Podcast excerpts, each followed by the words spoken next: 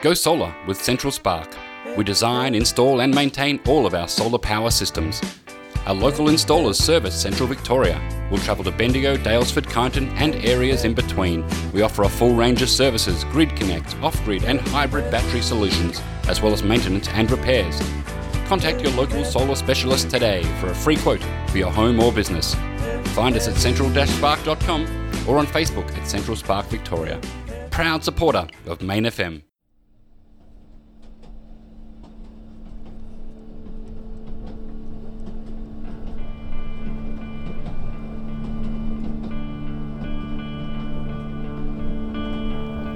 The Quiet Carriage, 94.9 Main FM show all about books and authors, with your host, Paul J. Laverty, and proudly sponsored by Stoneman's Book Room. All aboard.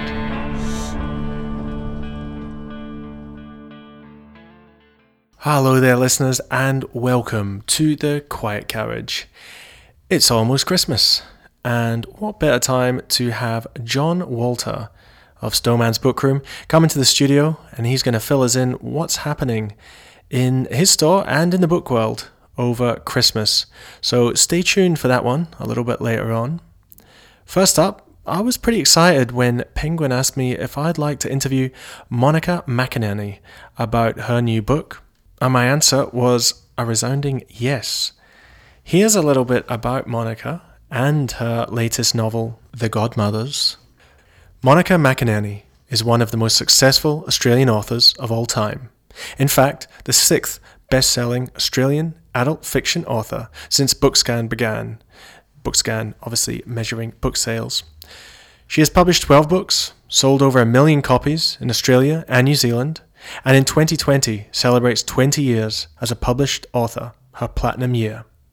Her new book, The Godmothers, out now, follows a young woman, Eliza, as she makes a pilgrimage across the world to find the truth of her making, who her mother really was behind the secrets and lies, and the mysterious identity of her father, who she's never met. Monica herself grew up in South Australia with six siblings, and her father was the railway station master, her mother a librarian. Most of her fiction has been emotionally autobiographical, and she's lived a life most of her heroines would dream of, falling in love with an Irishman and moving to Dublin. And I was very happy to interview Monica McInerney during lockdown. Thank you for joining me today on the Quiet Carriage, all the way from, I believe it's Adelaide you are at the moment. Is, is that correct?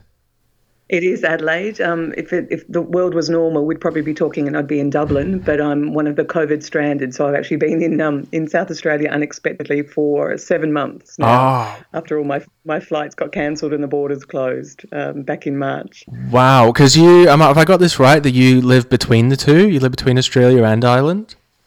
I'm pretty much based in Dublin. My husband's Irish and, and we live there, but I, I come back to Australia for a month every year. Um, and that's what I, I, was back sort of seeing my mum and my family and, and some research and a work trip and um, when everything happened. So, yeah, I've had a very, like everybody in the world, I've had a very unexpected 2020. And your husband's here or is he in Ireland? No, my husband's home in Dublin. Um, oh. And certainly, if I'd known it was going to be nine months till we see each other, I would have given him a much bigger hug at the airport in February.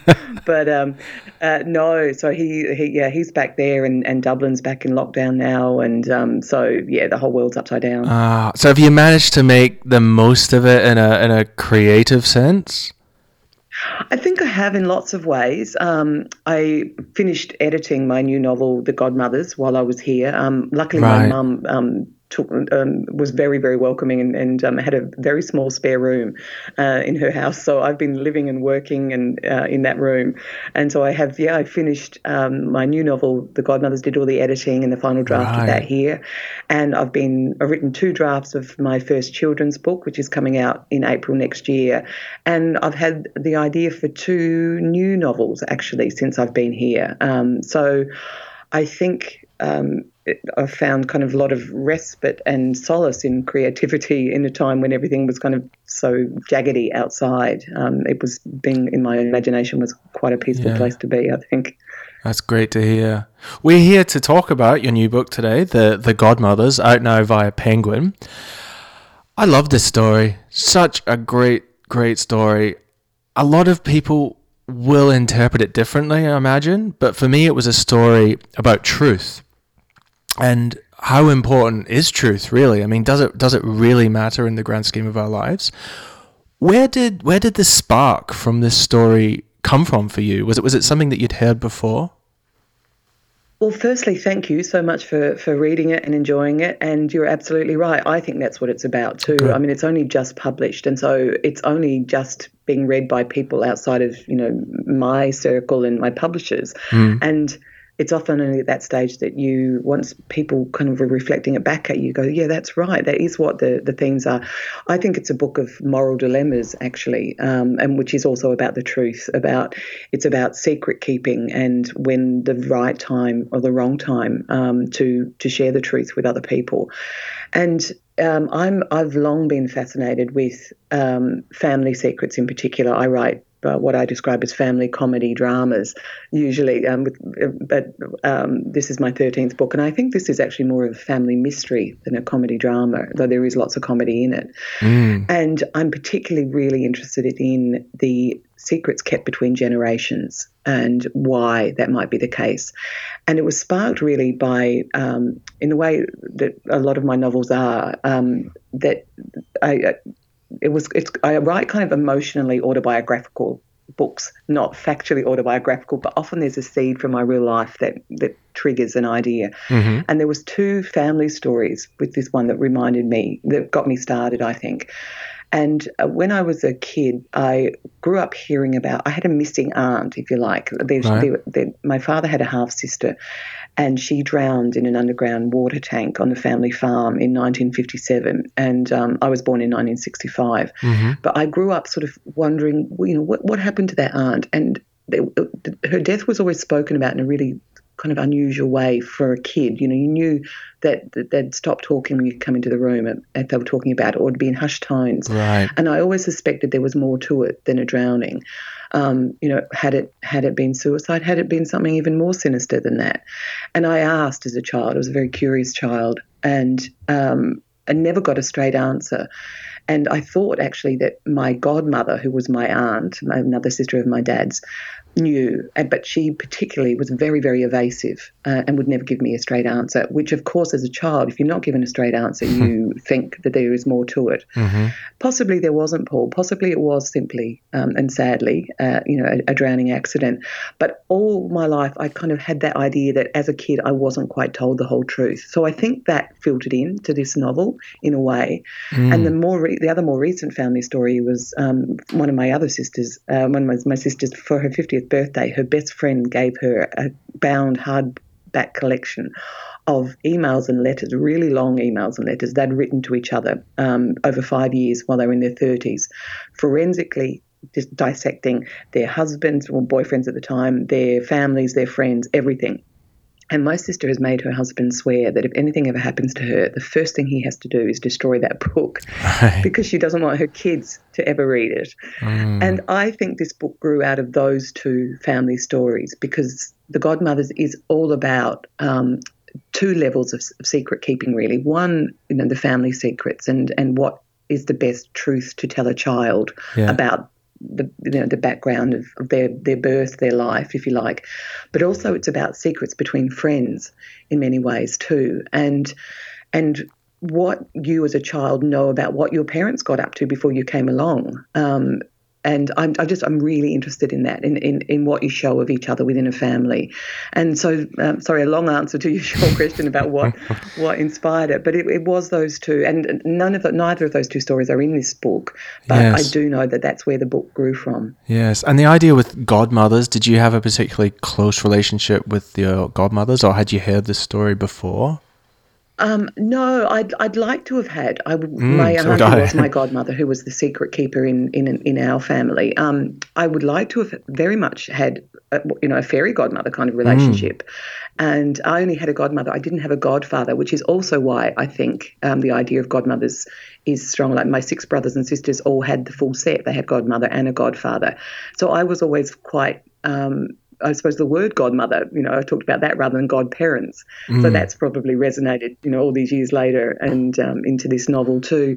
And no, she was she was extraordinarily skilled at evasive answers. My godmother, um, to the point that that she you could I could ask her you know very direct question, which I often did and tried, and um, and for example, you know, I could ask her so you know what was it what what was it like to grow up during the depression as she did, and she would there'd be a pause and she'd say, we had a nice cup of tea at mass last Sunday. Like she would mm-hmm. literally answer a question that you hadn't asked. Um, right. So again, as a child, that you know that was quite a puzzle. I'd never met somebody who just didn't answer the question that you'd asked. So I, I think I've also had this kind of intrigue about godmothers um, since then too. And my, my, godmother and my aunt died in 2008, and took all her secrets with her. I never felt like I got to know her, even though I spent many many hours with her um, during my life. Yes, yes. I was really impressed by the attention to detail that you give to minor characters in the book, we have Celine, who's probably the worst hotel guest in the world. and then there's a little boy, Sullivan, who I think is 11, 11 going on about 111. and I just thought this is something that, that not all writers do give that sort of attention to, to backstory and to these back characters. How important is that to your work? Is, it, is this something you're aware of? Oh yeah, absolutely aware of it, and and um, the supporting characters matter to me as much as the um, as the lead characters. Mm. And the two characters that you've highlighted, Celine and Sullivan, um, they were great. Uh, kind of appeared out of nowhere. Um, like I always knew there was going to be a difficult guest because the the, the theme of the book or the, the plot of the book is that Eliza, um, the lead character, is goes on a, a search in, in search of her the father she's never met, and the the, the the truth of her mother's in troubled life. And she goes to stay with one of her godmothers who runs this boutique hotel in Edinburgh. And this Celine that you mentioned, absolutely the worst hotel guest yes. ever. Um, but and uh, who is Olivia's um, not even mother-in-law. It's like the word, like she's her her husband's first wife's mother, so like a mother-in-law outlaw, and um and and she was one of the most fun characters I've ever written. I have to say, I probably cut about this is true fifty thousand words of scenes with really? her because once she appeared, I was having so much fun with her. And um, and the same thing happened with Sullivan, the 11 year old boy, as you mm. say, growing on 111. And um, and Eliza meets him on the plane when she's coming from Melbourne to Edinburgh. And I originally thought, no, I should just have this conversation with this little, you know, this little fellow, unaccompanied minor on the plane. And then he kind of leapt at me, and I couldn't get let go of him. So there's another 50,000 words of him that I didn't use the book as well. Wow. Um, so I had a lot of material to to draw on for both of those. And so that's I'm thrilled to hear that they come across, you know, that, they bounce off the page um, because I knew them both so well, and they were just enormous fun to yeah. write. And um, and they, uh, Celine particularly because she's so foul mouthed She's um, really selfish. She there's no comeuppance for her, so she was just so liberating to write. Somebody that just does not care about mm. anybody else. Mm. Um, and an 11 year old boy, just the earnestness of him, and um, and how important both of them are for Eliza. And and I'm very interested in that in the way that. You know, it's a, it's a it's a pilgrimage story in a way that Eliza is trying to find so much about her life because she, she's locked herself into this safe life and she's breaking free for the first time. And in life, sometimes you brush against people very briefly and find that they have an enormous impact on you in ways that you would never have expected, and maybe you won't see them again. And that's and those supporting characters in this novel, particularly of all my novels, I think, uh, they're very important characters.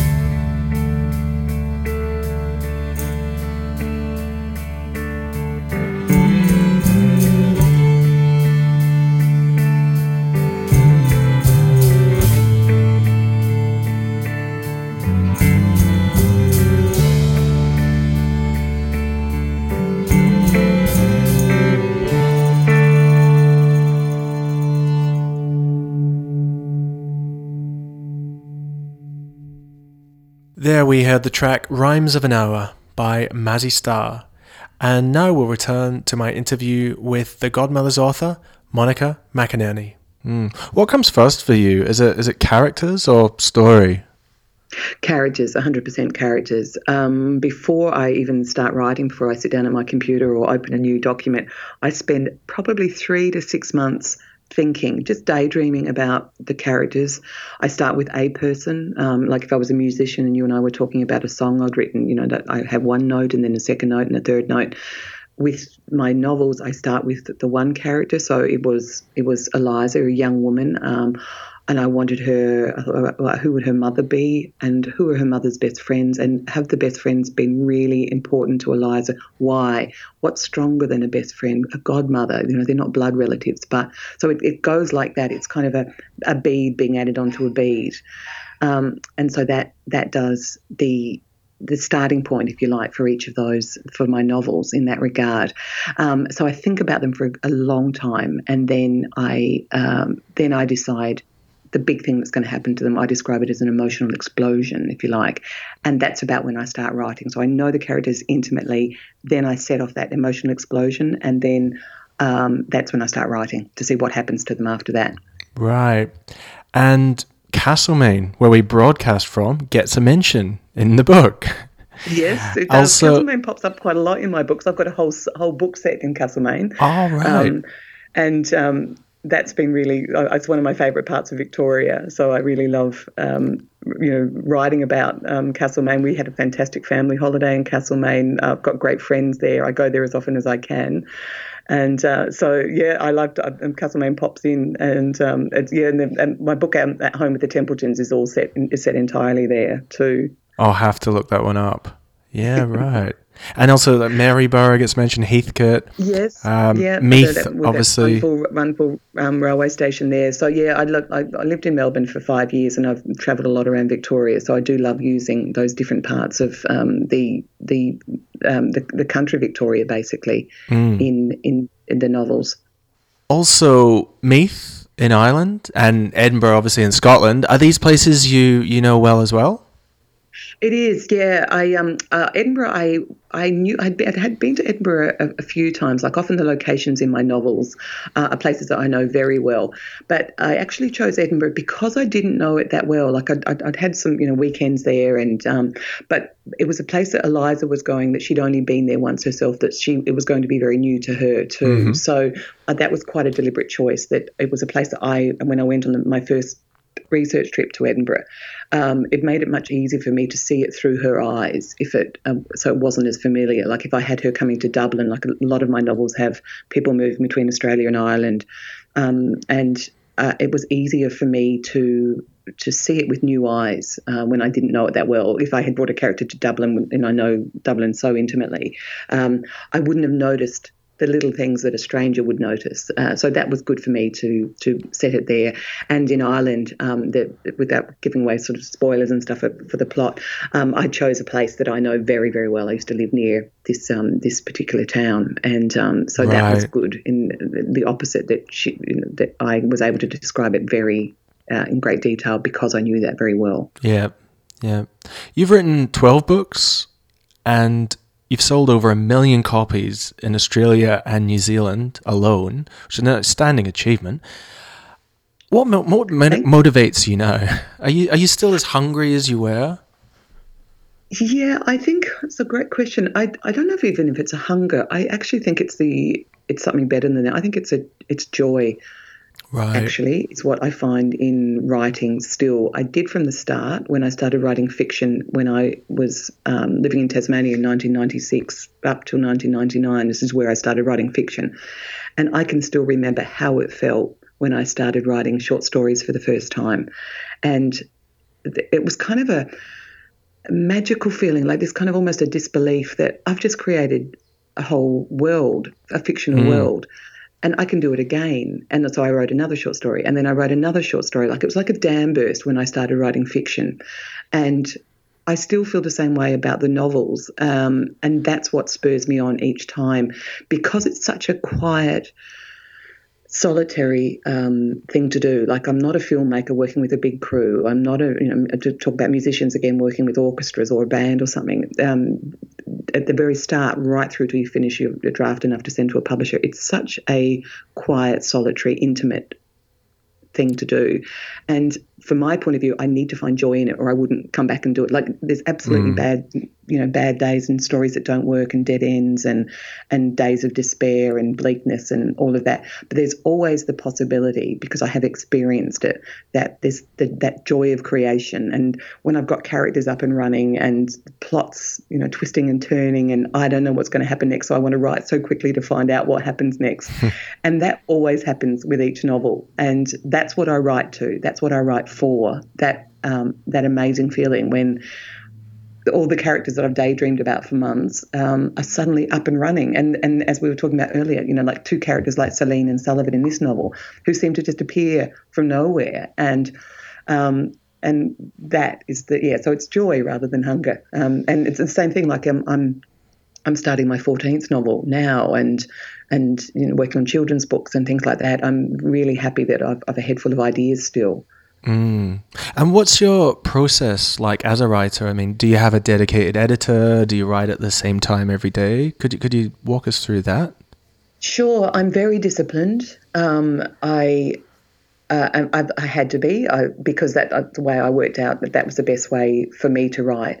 I had um, a, a very lucky um, situation in that for 10 years before I became a writer, I worked in book publishing as a publicist. So I worked and met with authors including Roald Dahl, Tim Wow. Winton, um, I met Toni Morrison, Carol Shields, you know, so many amazing um, international authors when I was working in Australia and Ireland. And I got to sit in on all of their interviews and talk to them, you know, over dinner or when we were traveling, things like that.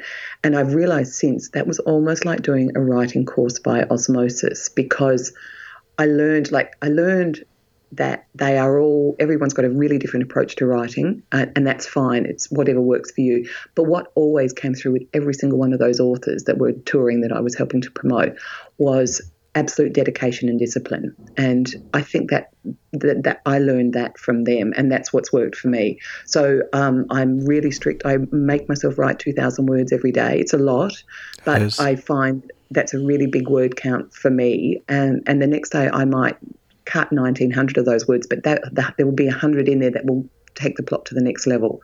And that I get into a rhythm with that those 2000 every day. Um, I do write pretty much, I probably write six days a week and maybe on the seventh day I'll, you know, read or do something different. So when I'm, this is particularly when I'm creating the very first draft, um, that for me it becomes a, a very intense, um, because you want to stay within that fictional world. You want to, you, you have to make sure that there's not much else going on in your head and all around you. Um, and and that that's what works for me. So I you know I, I work in my attic in Dublin at home. I'm lucky I've got a really supportive husband who you know goes out into the outside world and does the cooking and all of that. um, and every writer needs you know needs someone who does that I think, or you'd live on cans of tuna. Um, and uh, and so yeah, it's it's it, like you know sorry again. If I was a musician, you practice every day. You practice, you practice, you practice, and that's what writing is for me. It's you're slowly building a whole fictional world, and you do it brick by brick, scene by scene. And for me, that's that's a matter of coming back every single day. Yeah, it never fails to fascinate me talking to great authors about their process. What I find extraordinary about uh, the writing process is just how, how very different it is for every single writer. Um, that because I've you know got to know a lot of writers um, over the years too. Uh, now that I'm writing as well, and we often meet and talk about our process, and and we're all completely different, and and yet you know that's what works for us. Everyone's got their own different creativity, I suppose. Um, and and maybe that's what makes all you know that's what makes all of our books so different, and our the way we see the world so differently too. Exactly, it'd be pretty dull if we all if we all lived the same and worked the same and wrote the same books. That is true. Exactly. Monica McInerney, it's been an absolute pleasure to talk with you today. Your book is The Godmothers, out now via Penguin. Best of luck with it. It's a wonderful book. Please, everyone, go and grab a copy. Could you leave us with a song request today? Oh, I'd love to. Sing. I've been talking about music so much during our interview, and thank you for great questions, Paul, and for and for um, as I said, I'd, if I could one day live in Castlemaine, I would. Um, it's one of my favourite. be more than welcome. in Australia. Oh, well, I'd love to. I'd love to. Um, let me think a song. I think I'll choose an Irish song because I have not been in my home in Ireland for um, seven months, and it will be a couple of months before I can get home. I think. Uh, so I'm going to choose an Irish song that mm, uh, means a lot to me, and it's by Moving Hearts, and it was uh, I think it came out in 1981 or 82, and it's a beautiful song called Lake of Shadows. Monica McInerney, thank you so much, and I hope you get home soon. Thank you, Paul.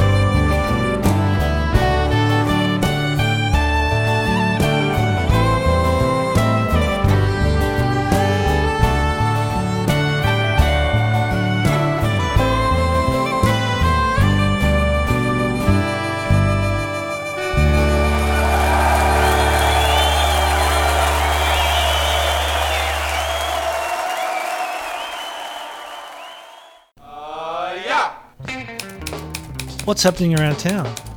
How can I find out? The Castlemaine Mail has all you'll ever need to know and more business, sport, and all the local goss. Grab your copy from the Castlemaine newsagent and other selected local outlets every Friday. And look out for the Main FM program guide on the last Friday of every month. The Castlemaine Mail, a proud sponsor of Main FM. For the finest local and Victorian regional wine, look no further than Castlemaine Central Wine Store. They've got locally produced ciders, craft beer, plus a great range of everyday drinking wines at affordable prices. And they even sell gift vouchers. Castlemaine Central Wine Store, Lyttleton Street, Castlemaine. Monday to Saturday from 10:30 a.m. A proud sponsor of 94.9 Main FM. That was Moving Hearts there, live in Dublin, with their track Lake of Shadows. And that was the choice of Monica McInerney, who was my guest today, talking about her latest novel, The Godmothers, out now via Penguin. Next up, I was keen to find out how bookshops have been faring in the year of COVID and to find out what's hot on the shelves over Christmas. And who better to ask than Mr. John Walter, owner and proprietor of local Castlemaine bookshop Stoneman's Bookroom. It's been a little while since I've caught up with him, but I had a chat to him earlier in the week, and here it is for you right now.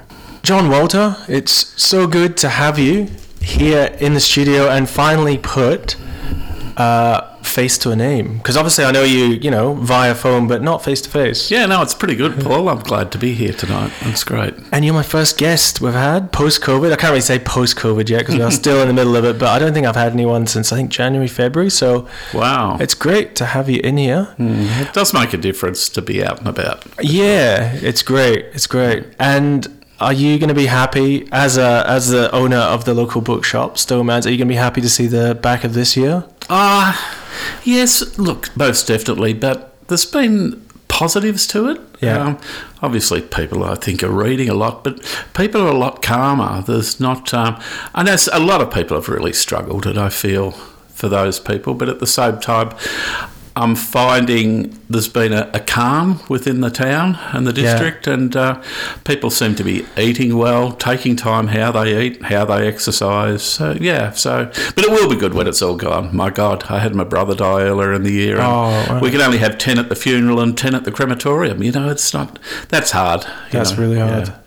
So Yeah, there's been a lot of sad, sad stories to come out of this. there is. Have you? Has, has the shop been quieter this year because of it? Ah, it was deadly dead earlier in the Yeah. year, the early days of COVID. As much as we were encouraged to think people would ring and have home deliveries, it, you know, it, nothing really happened until we opened the doors and people could come in. And we're still we're still strict about numbers and scrubbing up, and we we're going through bottles and bottles of liquid, but it's Yeah. good. Yeah, and, and no, business has, has has been very good. Thank you. yeah, and you're still here, which is which is the Yeah. main thing because you're so vital to the tone. that is. We are an important part. I know that. Yeah. Yeah, and we're coming up to the end of the year and Christmas. How big is Christmas season to to a bookshop? Uh, generally, Christmas is thirty percent of the year's turnover. Um, Right. It's monstrous. Uh, we find. And it's it's tricky. I'm ordering books now that we might be selling three copies a day of, Wow. and I know that in three weeks' time I'll need fifteen or twenty copies of that Yeah, particular right. book. You know, like this, your Alex Miller's local author is always strong at Yes. Christmas. Um, we've got uh, Chris Canning, the artist from Ballarat, who Okay. is featured in the Castlemaine Art Gallery. She's uh, in the State Gallery.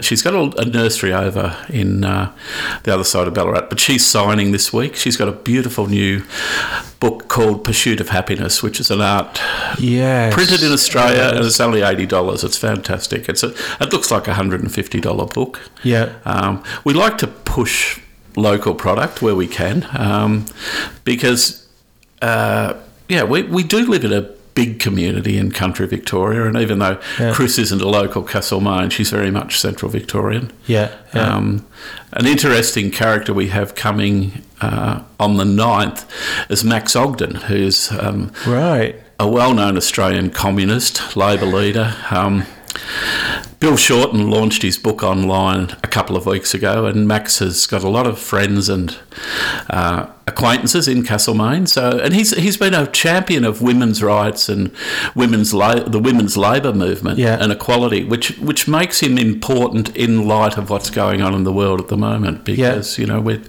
we really do have to level the scene a bit with. Uh, how women are paid and how they're treated in the workforce. So Max will be interesting. He's speaking at six o'clock on the 9th, 9th of December. Yeah, Brilliant. so- And is that a ticket event or you can just well, I'm getting people to ring because because of Corona, we are a little bit limited. I'll walk around the shop and just see if I can put a few more extra in. But Max is uh, Max is about eighty now. He's a wonderful speaker. Um, he sadly lost his wife. I just found out during this Corona time. So, um, but. Yeah, that'll be an interesting thing because he's got an amazing career. He used to get thrown out of clubs in the 50s and 60s because he refused to sing God Save the Queen. Right. And, uh, you know, which, which is, uh, you know, was a pretty gutsy move during those times. Yeah. So, yeah, he'll be an interesting person. That's great. no doubt. And he's launching his, what is it? His, His book's called uh, a, a Long View from the Left. Right. So it, it'll look at you know the labour movement in Australia basically, and uh, this is more. It's he has had a, an online book launch where he had I think hundreds of people streaming into what he was doing, but the, because he has these Castlemaine acquaintances, he wanted to come here and speak to them. So Great. we're quite happy with that. And I presume he's going to do signing as well? Yeah, definitely, Excellent. yeah, so that's yeah. the 9th, 6 o'clock. Yeah, at the Book bookshop. Yeah, and Brilliant. give a call if you yeah would like to come. Brilliant. So, yeah, no, Okay. that'd be great. And what are you selling big on this Christmas? Like fiction? What sort of Well- fiction titles standing out? There's a you know the fiction um, Survivor's a new Jane Harper book selling really well Yes. Because of The Dry. Yeah, the Yeah. Dry is being released as a movie. Uh, Set in Castlemaine. Am I, yeah, uh, a little bit believe? Um, a lot of it is. Yep. And so that's big. There's been a huge interest in Indigenous history. Right. That's um, songlines. There's a local author called Lynne Kelly who's written a book. Uh, she's written several books to do with uh, Indigenous matters, and they're selling very well. And there's another guy, Ian Clark, uh, who I don't know, but he's written a book called Clever Man, which is based on um, Western Western District Aboriginals, uh, and it's almost. Um, uh, a shaman. It's almost look at, looking at shamanism of you know Aboriginal people. So Okay. yeah, that that's you know that's going to be. Yeah. Oh, well, it has been very successful. We're selling Yeah, a lot right. of that, and we're also selling a lot of um, games. I think Right. people have learnt to play things at home. Um, was. It's a, a very good Christmas because there's nothing that's standing out, and Yeah. peop- people are prepared to find something new, which is great. That's great. And, uh, And what uh, sort of market is your children's books? Is yeah, growing and growing. Yeah. Because there was a whole generation. I think the people who learnt Mario didn't learn to read. Yeah.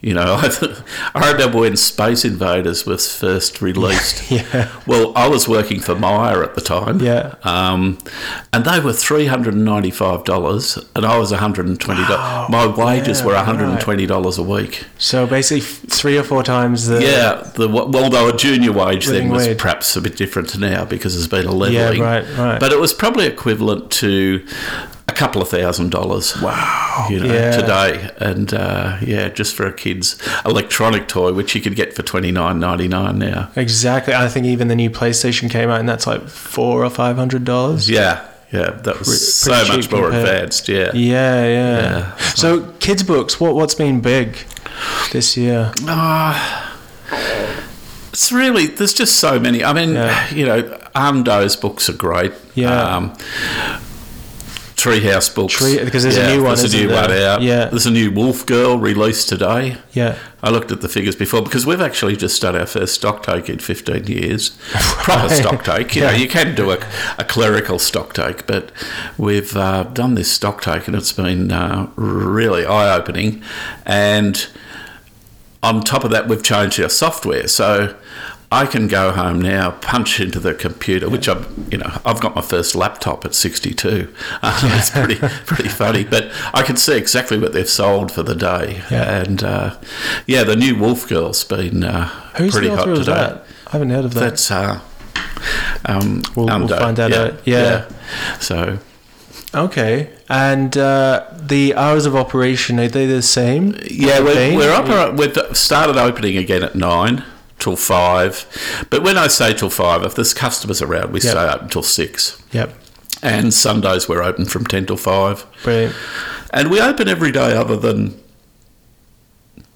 Christmas Day and Good Friday. Mm-hmm. Yeah. Imagine you've been pretty busy over the last week or two with the borders opening up. Yeah, that's been huge, the difference. Yeah. And, and customers who we've never seen before. That's really encouraging. Yeah. People who have never been to Castlemaine. Yeah. You know, so I, I think that will come out a winner for towns like Castlemaine because they, they say each year um, there's X billions dollars spent overseas. And, uh, you know, I think a lot of that will come into rural communities Yeah, I think so too. as long as we can provide what people want, you know. Yep. So that could be the tricky thing because it, it's, it could be a new tourist that Yeah. might be a little bit harder. Well, we're so happy and, and lucky to have a, Oh, a aren't bookshop. To be honest, because a lot of towns, even the size of Castlemaine, don't have them. Hmm. But like you said, there's a there's a huge reading community in Castlemaine. Oh, it's great. Yeah. like I cannot think of another town like it. Even just doing this show, the amount of authors that live around here. Like someone's Hmm. Yeah. like, "Oh, do you know such and such? She got published by Penguin." It's like, no, I don't. You know, it's like every month you find out about someone new who's got a book coming out. Well, Lorena, the illustrator from Serenity Press, she's got a new film, a new book, French Fairy Tales. Um, there's a chap, um, David. It's terrible. He's written a book on gold, Right. Um, and that's selling well. There's, you know, I've got so many people I could give Yeah. a plug to, but Yeah. I'm just, uh, it's taking me a little bit of time to get back to work and memorise who's who. So, Yeah. but they've, yeah, it is a very literary town. It is amazing. Yeah. It's great. So yeah, everyone, please get down and support Stoneman's this Christmas, and the 9th, Max Og- Ogden. Max Ogden and the fifth, Chris. Canning. Oh, brilliant! Chris Yeah. Canning as well. Yeah, There you yeah the she's fifth. on the fifth. And What time's that? her book. Same time? She's on at 11 in the morning. Wow, It's on a. Saturday. Yeah. And it's the most perfect gift if someone has a relative who loves either art Mm-hmm. or their garden. You know, Chris really is one of Australia's best still life painters. And, Mm-hmm. uh, and she just, uh, yeah, she's really quite famous. So we're thrilled to have her here. Fantastic. Yeah. Okay, John, thank you Thank you, so much for popping back in, and uh, Merry Christmas to you. Merry Christmas to you and all your listeners. See you at Stoneman's. Bye.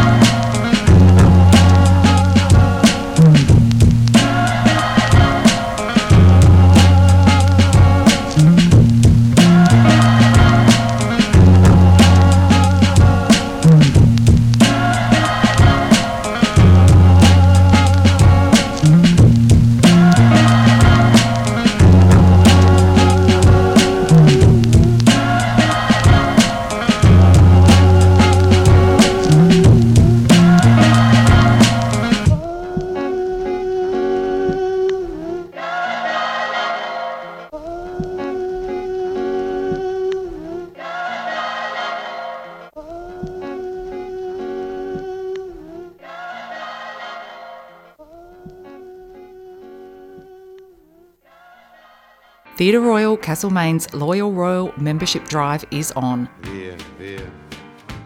Sign up for exclusive benefits including cinema discounts, early bird specials, and much more. Serving dinner five nights a week plus lunch on weekends. Visit theatreroyalcastlemaine.com.au or follow them on socials for all the latest updates. Theatre Royal Castlemaine, entertaining Main FM sponsor. Light up your outdoors with solar power lights. Using free energy from the sun, Solar Power Lights offers a fast and friendly delivery service with a huge range of outdoor and security lights. Try solar power lights before you buy to see what works best for your space. Visit solarpowerlights.com.au. Solar Power Lights, a main FM sponsor. You are listening to The Quiet Carriage on 94.9 Main FM with myself as your host, Paul J. Laverty. And the track we heard before those announcements was Side Effect with their song Autumn Morning. And that is all we have time for today. A big thank you to you, the listeners, for listening to me once again. A big thank you to my guest today as well, John Walter at Stoneman's Book Room. Please get down and support them this Christmas if you are local. And if you're not, please consider giving just one book to someone this Christmas. If everyone bought one book, we would sell about 20 million copies in this country alone. And we would, in the space of one festive season, change the face of Australian publishing. Just have a think about the effect that would have on authors, publishers, and booksellers. Just one book. Two would be even better, but just one book would be nice. So, yes, a big thank you to John. Also, a big thank you to Monica McInerney, who was my guest. I hope she's made it back home to Ireland by now. She was talking about her book, The Godmothers, which is out now via Penguin. Next week, I'm going to have David Whish-Wilson. Uh, we had him on last year, and he'll be promoting his new book, Shore Leave. And we'll have another few bits and pieces that haven't worked out just yet, and it will be our second last show of the year. I'm on Fridays at 1pm on 94.9 Main FM and mainfm.net, and all previous episodes are available on Spotify and beyond. I'm going to leave you now with the Oscar Peterson Trio with their track Georgia on My Mind. Until next time, keep reading.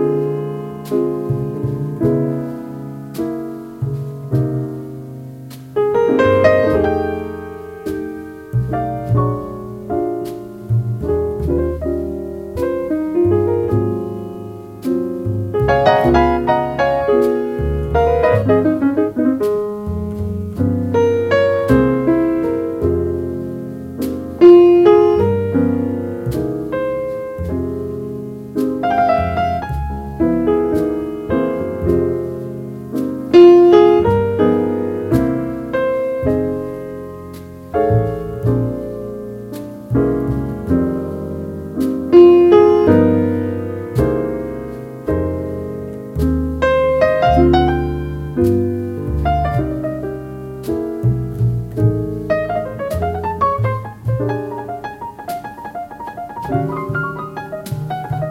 you.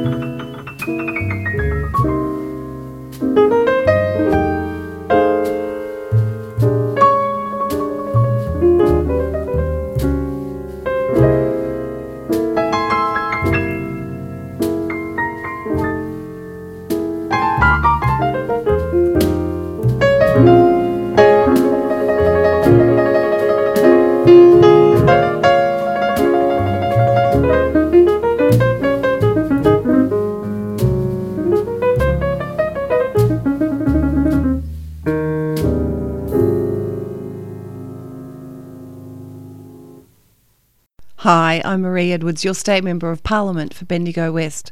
Castlemaine and district, including Campbell's Creek, Newstead, Maldon, Chewton, and Harcourt, are important parts of my electorate. If you have any questions or anything you wish to discuss that concerns the state government, I am here to help. Please phone 5410 2444 for an appointment. Spoken and authorised by M. Edwards, 16 Lockwood Road, Kangaroo Flat, funded from parliamentary budget. Maree Edwards, supporting Main FM.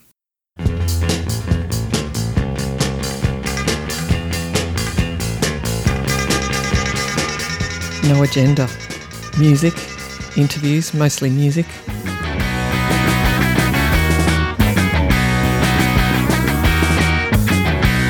Saturdays, noon until 2 pm on 94.9 Main FM. Make it your soundtrack for Saturday.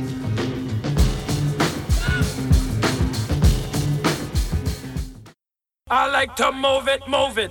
I like to move it, move it. Moving can be stressful, but at Stressless Moves, we move your belongings like they're our own and can professionally pack and unpack your cartons. Stressless Moves offers door to door service locally or interstate. We do a weekly run to Melbourne with single items or a whole truckload.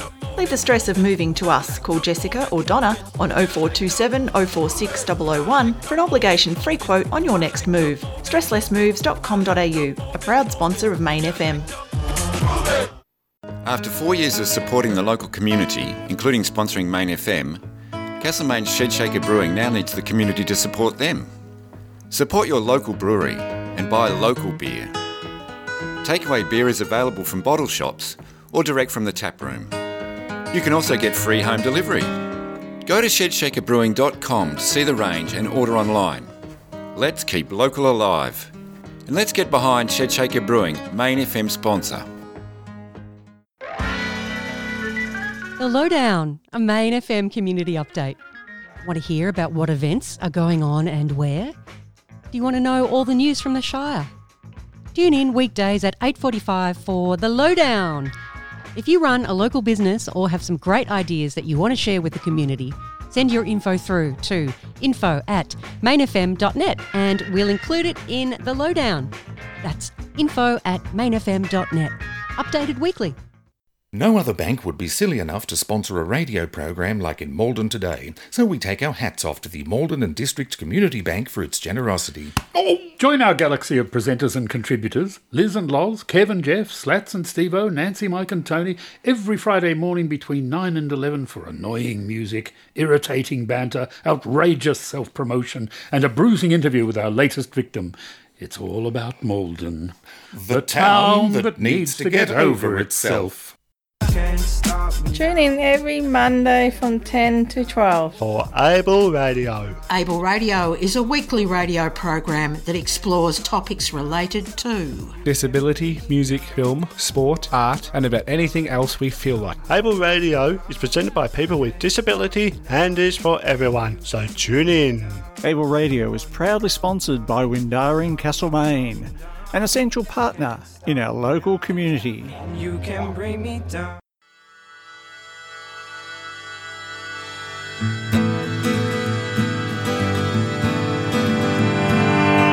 If you like your music au natural, acoustic, folk, and more or less unplugged, tune into Open Tuning on Wednesdays, 3pm to 5pm. Two hours of great music for your listening pleasure here on 94.9 Main FM.